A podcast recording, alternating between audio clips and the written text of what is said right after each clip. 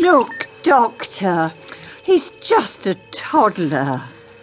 Indeed, the Tsar and Tsarina's son and heir is a cyborg. Alex shows us the future. He shows us the day when we will all share the best attributes of both our races. Only as long as he survives. He must survive. He is the best of us. Alex's heart is not the only thing which ticks inside his savage breast. Hidden beneath it, a Skishtari egg. You realize you're in league with one of the most hideously fiendish races in the cosmos. You must keep it out of their clutches, and whatever you do, it must never hatch. It's like one of those Fabergé things. It's beautiful. And deadly. Bulin, I want you to take charge of it for now. But, sir, how will burying the egg prevent the Skishtari embryo from hatching? I'm burying it in a very special place. A man called Hammond will be along here in the morning. Do you recognize the spot, Mrs. Wibbsey? Of course I do. You're a clever old thing. Allow me to introduce the Doctor. Hello, my dear. I'm sure we're going to get along famously. Time travel, you see.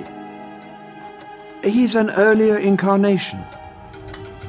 But that isn't the Doctor. You've known the real Doctor long enough, and he isn't like that. Let's just say there's only one thing UNIT get involved with extraterrestrials.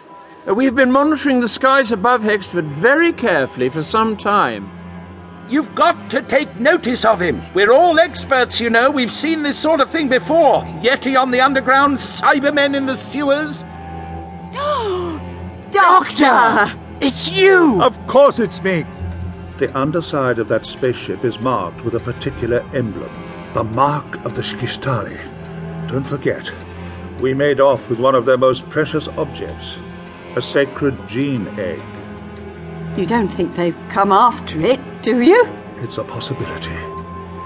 Got it all under control, have you? Mrs. Wibbsey, there's a vast spaceship stuffed with serpents hovering over our heads, and it snared this tiny village in a powerful fishing net. Almost undoubtedly, it's being aided and abetted by another version of me and his forest of biomesh trees. How on earth could I have it all under control? Doctor, look at the scanner. The whole village is coming away from the ground. It's like a tug of war. We're losing it. Hang on tighter, Wibbs! We're going to dig our heels in. It swallowed them up. Mike, Deirdre, Nest Cottage.